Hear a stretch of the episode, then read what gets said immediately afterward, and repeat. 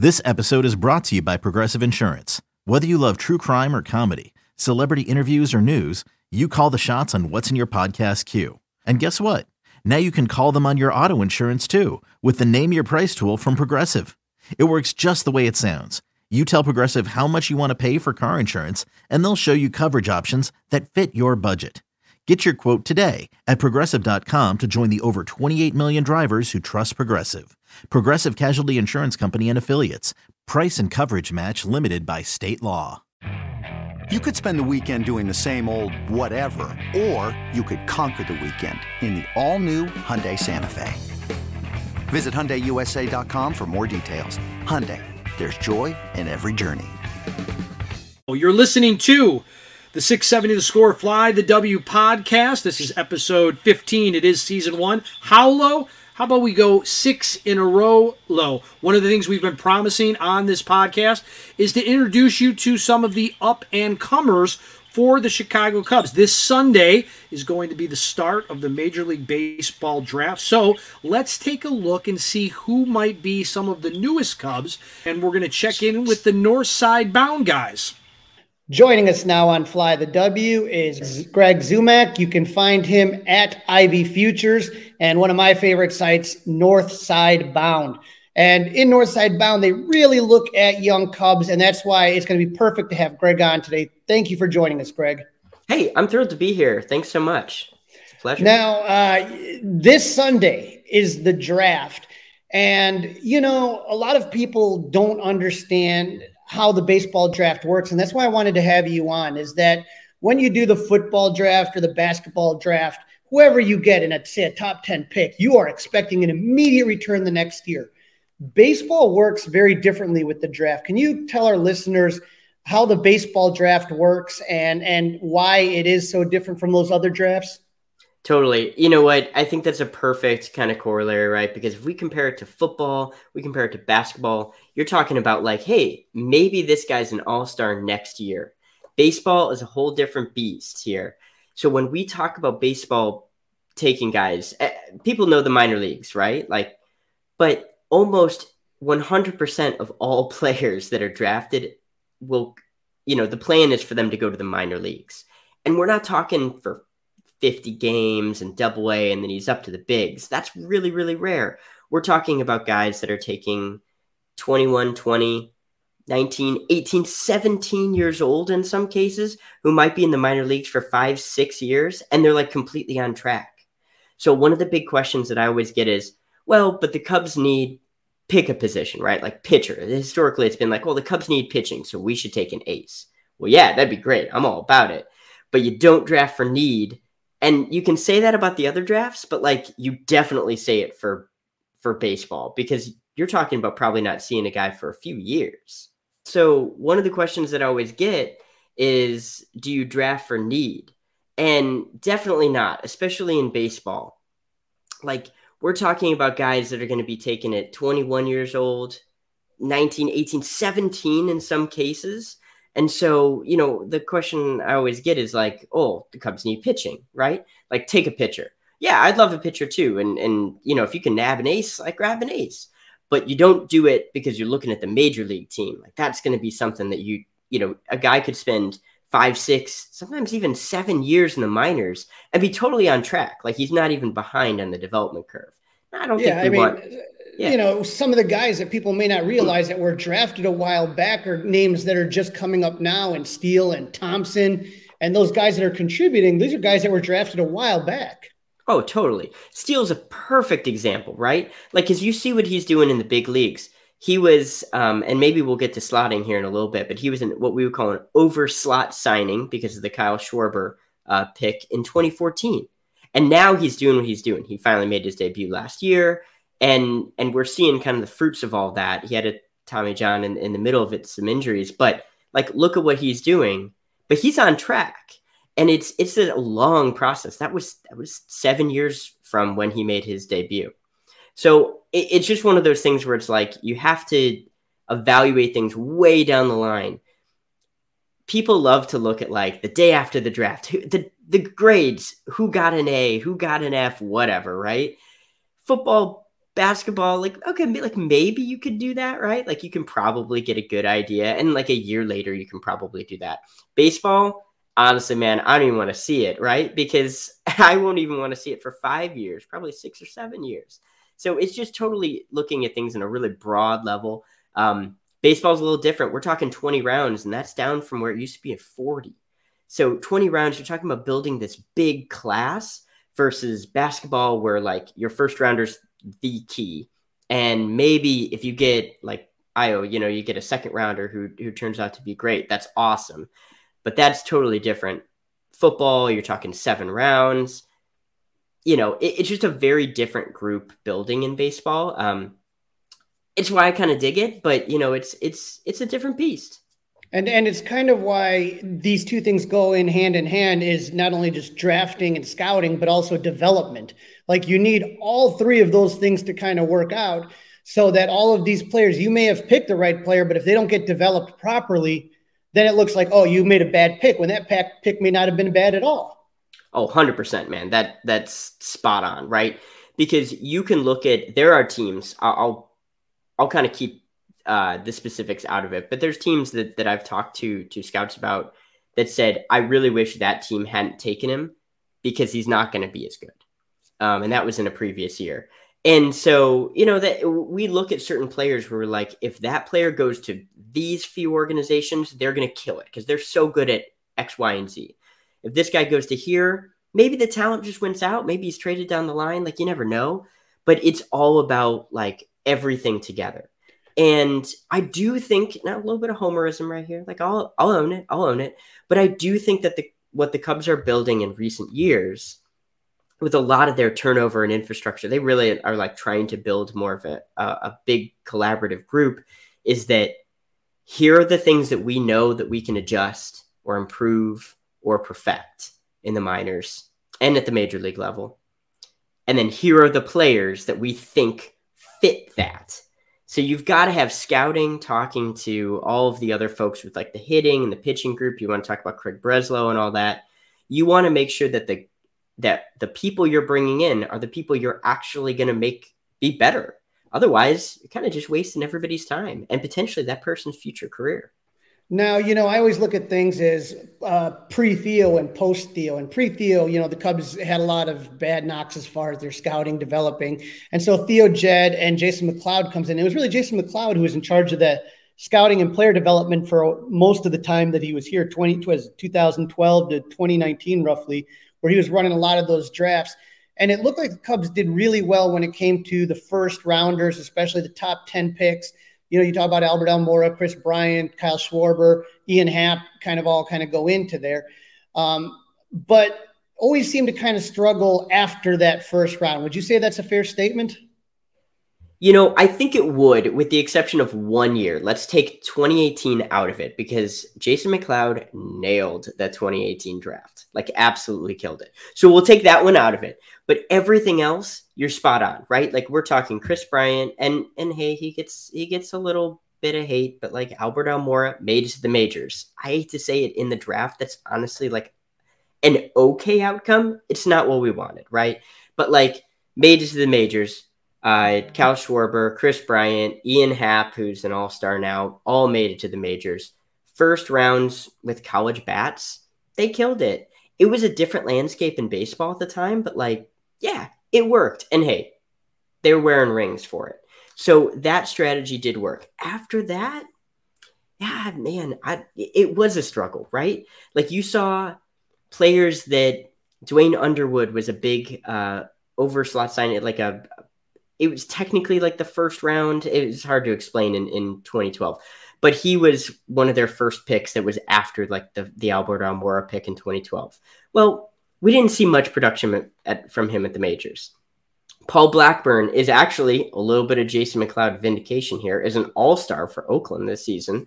So that's exciting. But this is a guy that was drafted in 2012. We're talking 10 years, you know, prior. And, and he was actually in the uh, Mike Montgomery deal a lot of those players later in the draft really have not had much of an impact. One exception in recent years, and this is due to the player development group, and this is just frankly due to him busting his butt, uh, and that's Keegan Thompson. because he was a I'm I hope I don't get that wrong fourth rounder in 2017, and that guy busted his butt in the alternate site, totally remade himself as a person, has continued to kill it in the offseason. We're seeing what he's doing now. That's a little bit of vindication later. Now, I mentioned 2018 as the exception, and that's totally true.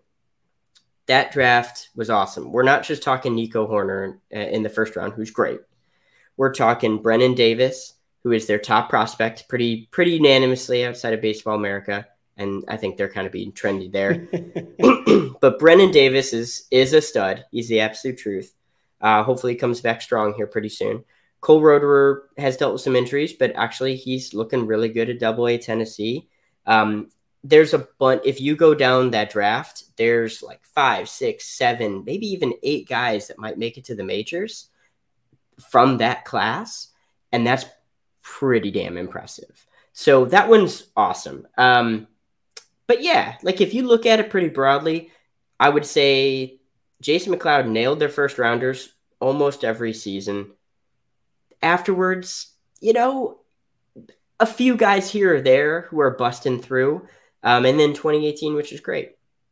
In 2019, that's when Dan Kantrowitz comes in, and actually, then yeah, at the end of 2019, end of 20 October, right? Yeah, totally. October right. 2019, he comes in, and I was excited, not knowing probably as much as you do about him. But when all of a sudden I looked at his resume and you take a look at Cardinals and A's. Now I know Cardinals get supplemental picks in their sleep, but when you talk about the Cardinals and the A's, those are two teams, regardless of how often they win, because like all the other sports, you know, the more you win, the, the further away you pick from the top 10, which is where you're most likely going to succeed but in your picks. But the Cardinals and A's consistently do a good job of that, what we talked about scouting, drafting, development.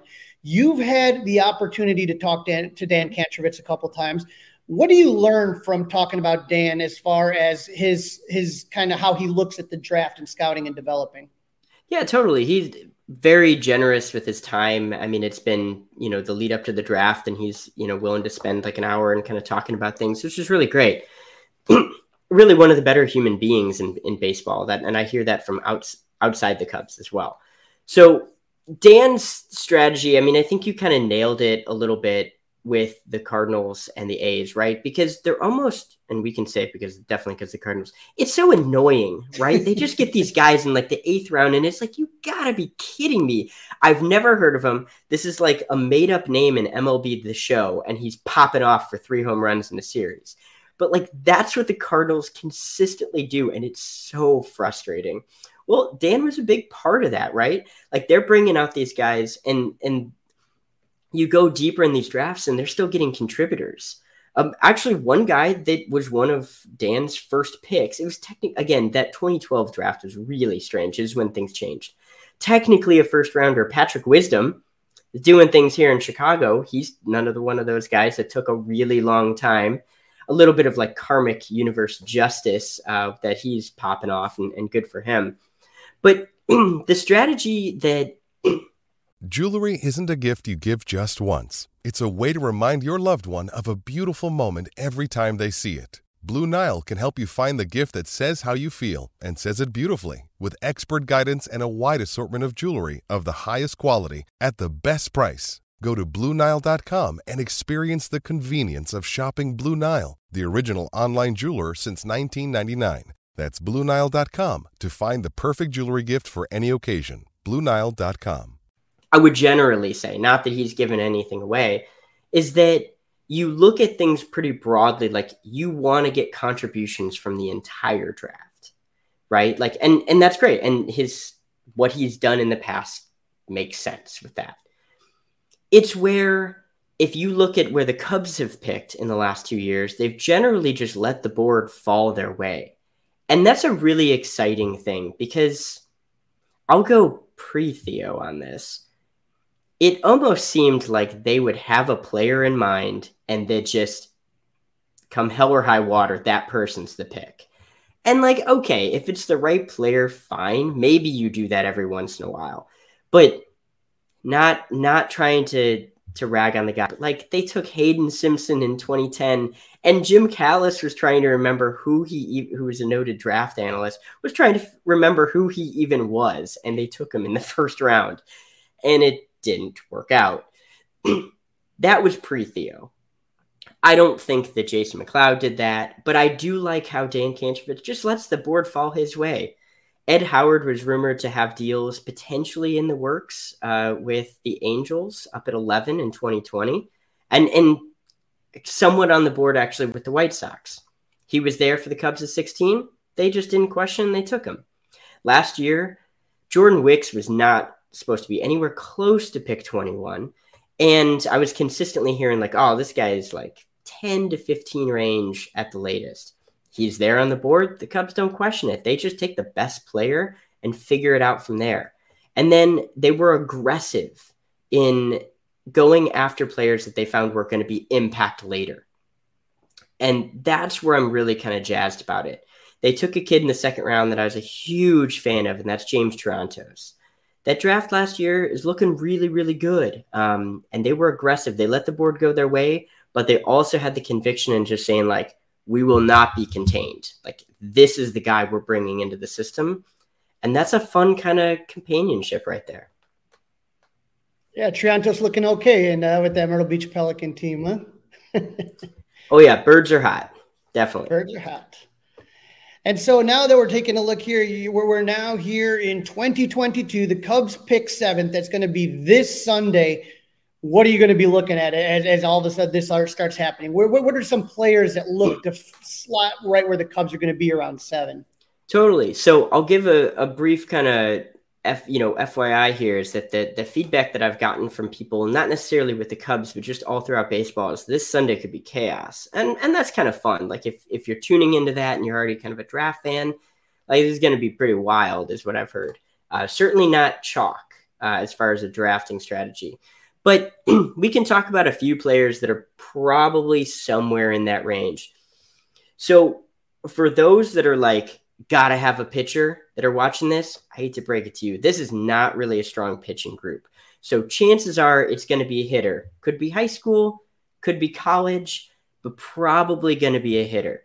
There's a few players that I would say, you know, probably intrigue the Cubs a little bit more and are kind of right in that range. One of them that's been talked about for a while is Cam Collier, son of Lou Collier. Now he he really bet on himself. He's actually supposed to be a high school junior going into his senior year. He graduated early, so he'd be eligible for the draft, but then enrolled in junior college. As a 17 year old, he's playing against 21, 22, a couple 23 year olds. And that's a big talent difference, right? Like in high school, maybe you gear up for like the one matchup where some guy's like throwing 92 and you got, you know, get jazzed for it once a month. Every game they're playing uh, at his junior college program, they're facing 95 and locating. It's it's pretty impressive. And, and you're, and you're also talking about just just the size difference. You know, oh, from totally. 17 year old to a 22 year old, your body type is completely different. Oh yeah, and it's a lot more games and it's more of a grind. Like it was a really impressive stretch and he he did it well. He answered those questions. So he's fun. He's honestly played his way to the point that some people feel he may not even be there at 7, which breaks my heart a little bit. But, you know, Cam's a great kid, huge on makeup and and would be awesome. There's other some other college bats that I think we should kind of pay attention to there. Um, Brooks Lee is a shortstop, probably future third baseman out in Cal Poly, which is not a big program. He actually, this has been reported, so I, am not like breaking any news here, but he had offers. Uh, actually, the Cubs were one of the, the clubs in 2019 that had a pretty sizable first round offer to him. I believe the Dodgers are one of the others there. He said, Nope, I'm playing for my dad in college. And he's gone and he's answered those questions. So he's actually a switch hitter. Again, I probably going to be a third baseman, probably not a shortstop, uh, but hits really well, makes great contact. Kind of the knock on him is, is he a future superstar? Eh, people don't really think superstar, but like really damn good. And so that's why his name may be called up there. He's not like the sexy pick, but he's really, really good. And still has all star potential there. And just remember, just because they play shortstop, that's not where they're going to finish up. I don't know if everyone remembers back in the day, everyone was complaining because we had too many shortstops when you had Addison Russell, you had Javi Baez, you had Starlin Castro, uh, you had uh, God, who else? I mean, it was just a nonstop. Oh yeah. Uh, I mean, Gleyber Torres Gleyber was Torres. in the system at the yeah. same time. Yeah. It doesn't matter. I mean, those are usually your most athletic guys, and they can play around the diamond pretty well. Totally. Take shortstops and center fielders and probably catchers, and you're and throw in a handful of pitchers, and you're going to be pretty good.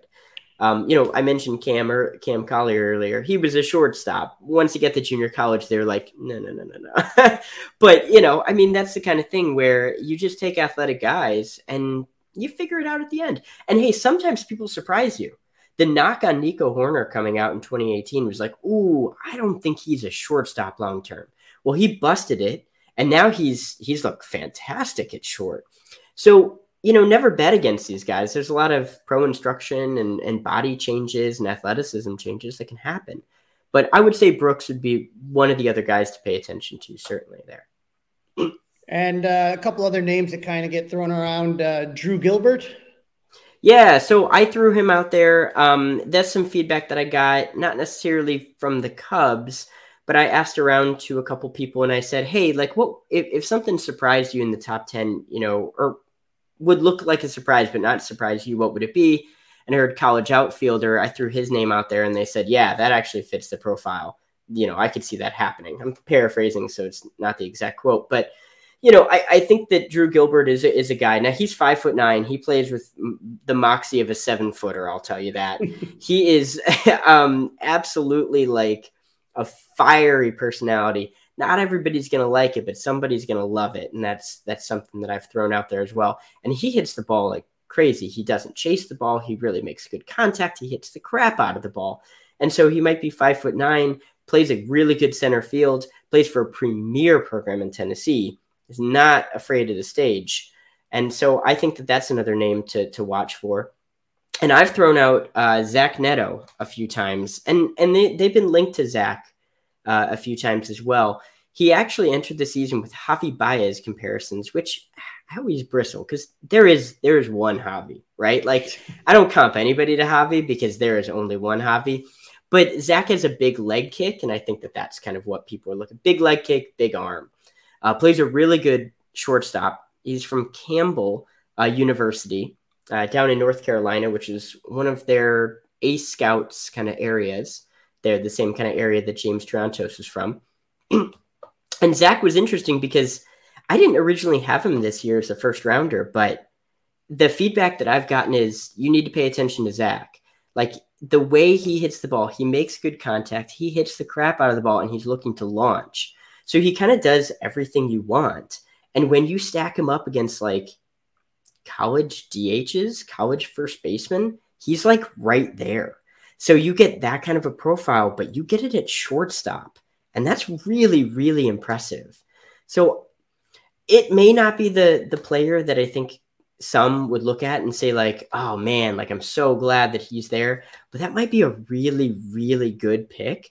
So I don't know. My my top strategy is hey, one of the top guys falls and will sign. That's a no-brainer.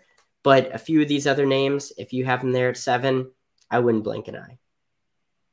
Now, what what do you see as, as after that first round? Then then where do they go there in the war room with Dan Kantrowitz? Yeah, so I think they're gonna. I mean, I'm, this isn't from Dan. Obviously, he's not going to reveal the you know the whole strategy, of course. But I think mirroring what they did last year, which is they found their guy at one. You know, take him there. Don't question about it. Anchor your draft right there but afterwards be aggressive for some of the players that you really think like these are future contributors, maybe even future all stars. So a name I'll throw out there is uh, is actually Henry Bolte. Um, that's a potential player. He's in the Palo Alto area, and man, he has huge power. Um, outfielder out of high school, just really impressive player. Like you see, you watch him play, and you're like, this guy's amazing probably needs some tweaks to his swing to get to make a little bit more contact. And that's something that, you know, behind the scenes, there have been a few articles in The Athletic, and I've heard kind of similar stuff that, hey, the Cubs feel pretty good about certain players getting them to make more contact so that they can let that power just play. Nelson Velázquez is a perfect example of a guy that up until about midseason last year, it wasn't really looking that impressive. He made some adjustments, um, and some of those have been public. And now he's in the major leagues and he's been cranking it. He is a player that you look at and you say, those are amazing tools. Those are like unbelievable power tools, speed tools. If we can find that kind of player, that'd be really exciting. So I think like a Henry Bolte, um, a pitcher like J.R. Ritchie, uh, who's a right-handed pitcher, actually out in my neck of the woods, up in the Pacific Northwest, really good mover, uh, really good mechanics, and that's another thing where like, look at what the Cubs did with Steele, look at the what the Cubs did with Thompson, um, and some of their other minor leaguers like Jordan Wicks, and say this is the building blocks but we can teach him these sweeper sliders. We can teach him these curveball, these changeups, um, a new way to grip your fastball to get better ride on it. We can teach these things, and so I, I think like that would be a really good avenue. But I think they're going to shoot for somewhat of a you know a really solid first round pick, and then really go after some very impressive toolsy players in the following rounds. Well, Greg, uh, it's going to be a busy weekend for you guys. I'm excited. Where can people find more of your draft analysis? Hey, I appreciate it, Crowley. Always love getting on here and talking draft. You can find me at Ivy Futures um, and also northsidebound.com. Love writing that site with uh, Todd Johnson, Greg Huss, Jimmy Nelligan, who I know, you know, have been friends and, and, supporters of the show as well. So, you know, just really looking forward to it. Hit me up on there and uh, just look forward to just a fantastic draft and weekend and let's go kill it. Go Cubs. I'm sure you I'm sure you got a lot of Red Bull ready. So good luck to you, Greg, and thanks for coming on. Hey, thanks, man. Appreciate it.